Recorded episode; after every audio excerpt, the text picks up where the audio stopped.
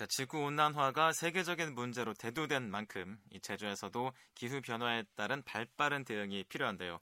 어제 오후에는 기후 변화와 관련한 의미 있는 포럼이 열렸습니다. 이 기후변화와 농업 환경에 어떤 변화를 가져오는지 또 지역 경제는 어떤 영향을 미치게 되는지에 대한 전반적인 의견을 나누는 시간이었습니다.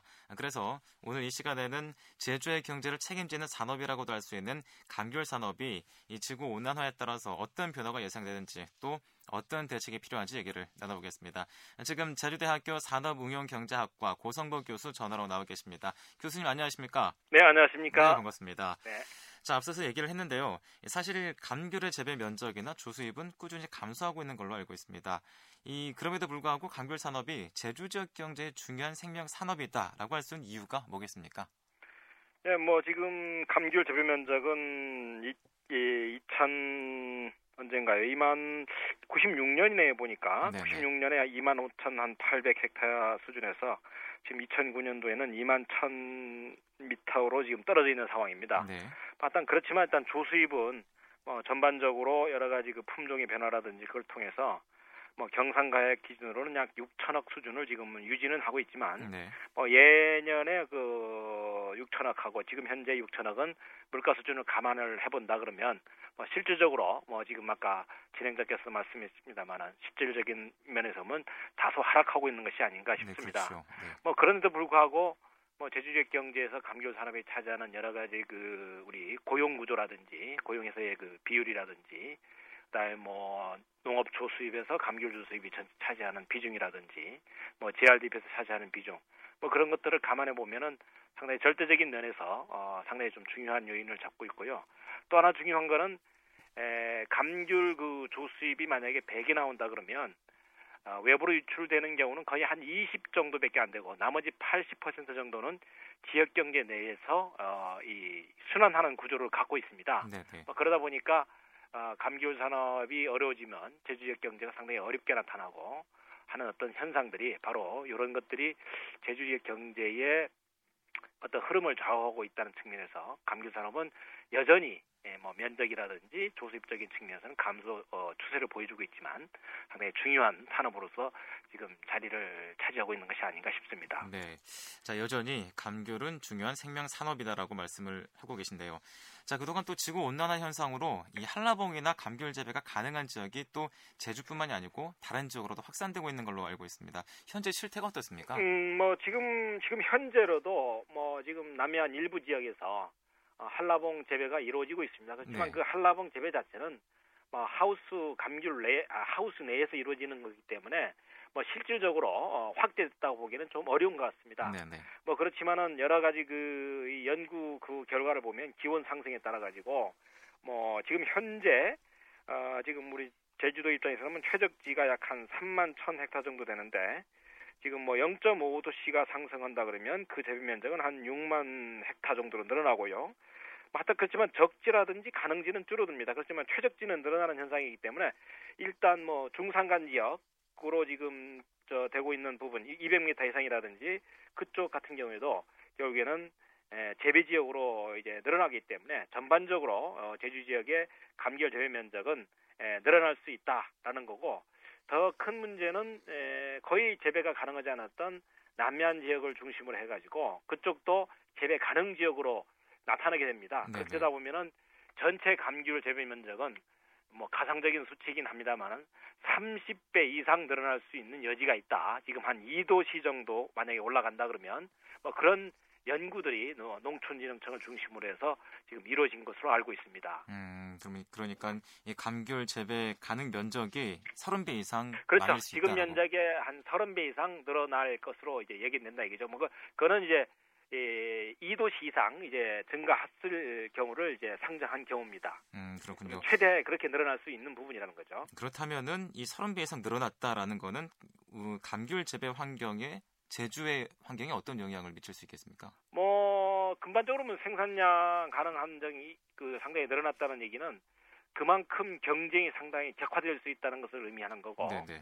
뭐 제주 지역 입장에서 보면 에, 그 남해안 지역보다는 온주 감귤이라든지 그런 경우는 지금 서귀포 지역이 최적지라 그러면 서귀포 지역 같은 경우에는 에, 지금 이제 하우스에서 지금 저 재배되고 있는 한라봉이라는 그런 것들이 이제 노지로 갈 수가 있는 거고요. 그러니까 망감류, 오렌지라든지 그런 것들이 신규 품종으로 들어올 수 있는 여지가 있는 부분이고 음. 이제 그 남해안 지역이라는 그쪽은 이제 원주의 그 초기 우리 저희들 때는 제주시 지역이라든지 그런 정도의 역할을 지금 할 것이 아닌가 생각을 해봅니다. 음, 어, 그렇지만 이 감귤 자체가 아, 상당히 그 어떻게 보면은 이, 이 저온에 상당히 좀 겨울에 그 저온에 상당히 약한 어떤 특징들을 보여주고 있습니다. 네네. 네. 그래서 이제 어느 한 저 시점에 만약에 상당히 그 기온이 내려가는 어떤 일이 벌어진다 그러면 당장 이 고사하는 문제가 생기거든요. 네. 그래서 30배가 늘어난다고 하지만 실질적으로 어, 재배 가능 면적은 재배 가능한 면적은 그렇지만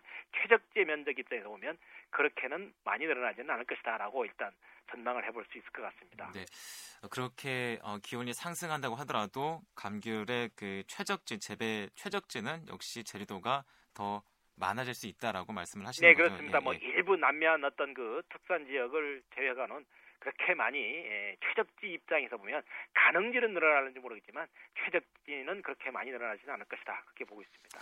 자 그래도 교수님 그 기후 온난화를 대비해서 이 감귤 품종을 바꾸던지 아니면은 우리가 재배 기술을 바꾸던지 하든지 어떤 변화가 필요하지 않겠습니까? 그렇죠. 뭐 제주 지역 입장에서 감귤 산업이라는 것이 뭐 온난화가 되더라도 제가 보기엔 품종의 변화라든지 그 최적지의 그 어떤 그 이동 뭐 제주시 지역이 결국에는 이제 예, 온조 감기라는 그런 거 보면 사서 다소 좀 품질이 떨어지거든요. 그러니까 네네. 그거 좀 춥기 때문에 그런데 경우 기온나가 이뤄진다면 오히려 온주 감귤의 최적지는 오히려 제주시가 될 가능성도 있습니다. 네. 뭐 그리고 아까 서귀포 지역 같은 경우에는 이제 온주 감귤은 적절치 않고 이제는 뭐 망감류를 많이 심는다든지 그런 식의 어떤 그 이 품종의 그 변화가 이루어지게 되기 때문에 결과적으로는 품종 개발, 그러니까 기후 온난화에 따른 품종 개발은 지속적으로 사실은 이루어야 될 부분이고 기후 온난화가 되면 여러 가지 나타날 수 있는 부정적인 영향도 많이 있습니다. 네. 그러면 뭐 병해충 발생이 아주 빈번해진다든지 뭐 이 열대 지역에서만 나타나는 이제 그리닝병이라고 있습니다. 네 네. 그러니까 감귤나무가 그리닝병에 걸리면 뭐 우리 인간 입장에서 보면 에이즈에 해당되는 거거든요. 음. 바로 잘라버려야 되는 어떤 그런 상당히 불치병인데 그런 병들이 사실은 생길 수 있는 부분에 대한 것들이 있고요. 그다음에 뭐 이 감귤이 이 저이 저이 기후가 좀 온화하다 보니까 뭐 상당히 좀 물러진다든지 그다음에 착색이 제대로 안 된다든지 여러 가지 그런 문제들이 좀 많이 나타날 수 있습니다. 그래서 그런 거에 적절히 대처할 수 있는 기술 개발 여기는 품종 개발과 결국에는 기술 개발이 지속적으로 이루어지지 않으면 지구 온난화에 따라 가지고 제주 지역이 이 감귤의 어떤 그 최적지로서의 그 위상을 예, 유지하기 상당히 좀 힘들지 않겠느냐 그렇게 보고 있습니다. 음, 네, 어, 앞서 말하신 부작용을 해소하기 위한 기술 개발도 필요하고 품종 개발도 필요하다고 말씀하셨는데요. 그렇다면 어떤 품종들이 가능성이 있다고 보십니까? 뭐 지금 지금 잠깐 말씀드린 것들이 저, 저 한라봉이라든지 그런 것들이 지금은 주로 이제 시설에서 이루어지고 있거든요. 네네. 그런 것들이 이제 노지에서 한다 그러면 어떻게 재배하는 것이 가장 뭐 이제 적정한가에 대한 어떤 그 그것들이 상당히 좀 필요한 것 같고요. 네. 뭐 우리 지금 입장에서 보면 에 그 뭐라 그럴까요? 지금 여러 가지 그 망감류적인 재배들이 지금 이제 많이 들어올 수 있는 여지가 있는 것이 아닌가 싶습니다. 뭐 온도가 좀 따뜻해지면 말이죠. 뭐 그런 것들이 지금 이제 그 우리가 지금 또 들어올 수 있는 어떤 그 과일이 아닐까라는 생각이 됩니다. 뭐 음. 감귤뿐만 아니고 어떻게 보면 이제 이 열대성 과일들, 어, 과일들이 지금 하우스 쪽에 들어가 있는 과일들이 이 노지로 나올 가능성이 이제 많아지겠죠. 뭐 그런 그렇다 보면 이제 품종 자체의 변화라든지 아예 감귤에서 열대 과일로의 변화라든지 뭐 그런 것들이 동시에 결국에는 이루어지지 않겠느냐 그렇게 보고 있습니다. 네, 자 교수님 그뭐 기후 온난화에 대비한 또 전반적인 연구나 아니면은 이 대책을 모색할 수 있는 기간이 또 필요하지 않을까라는 생각도 드는데요. 현재 이런 연구 이루어지고 있습니까?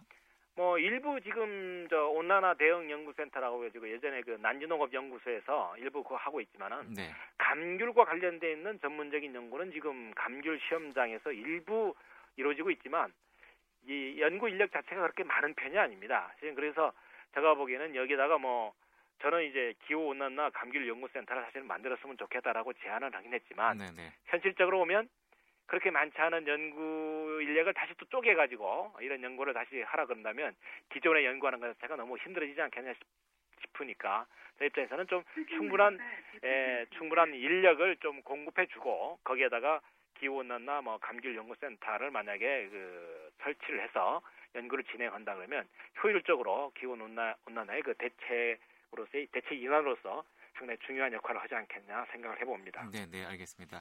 자, 교수님 어제 열렸던 포럼에서 이 교수님께서 했던 주제 발표문을 보니까요, 이 감귤식품 산업 클러스터 조성과 관련한 언급이 있던데요. 지금 저희가 한 지, 시간이 한 1분 30초 남았는데요. 간단하게 언급해 주시죠. 예, 뭐 지금 감귤 산업의 주요한 두 가지 전략은 생과 위주, 그 다음에 생과의 가격을 서포트하기 위해서 이제 그 가공용 감귤을 저, 저 수매해가지고 그저 농축액을 만드는 두 가지 전략입니다. 네네. 근데 이런 전략을 갖고는 지금 3만 불 시대의 그 도시와 그 농촌의 그 소득 균형을 맞추기는 상당히 힘들지 않겠느냐. 그리고 이제 감귤 산업이 그 파급 효과가 그 이제 좀 적기 때문에 파급 효과가 큰 식품 산업으로 식품 산업과의 어떤 접목이 필요하지 않느냐. 뭐 그렇게 나오면은 감귤 산업 자체가 고부가가치화라든지 결국에는 구조의 고도화를 이루어질 수 있고 그렇게 되면 지금 현재 6천억 수준에 머물러고 있는 감귤 산업의 전체적인 크기를 1조 원 시대 정도로 사실은 확대할 수 있지 않겠느냐라는 측면에서 보면 감귤식품 산업 클러스터의 도입은 어쩔 수 없이 우리가 도입을 하지 않으면 안 되는 그런 상당히 중요한 과제가 아니겠느냐 저는 그렇게 판단을 하고 있습니다. 음, 네, 알겠습니다. 자, 오늘 말씀 여기까지 듣겠습니다. 감사합니다. 네, 고맙습니다. 네, 지금까지 제주대학교 고성보 교수였습니다.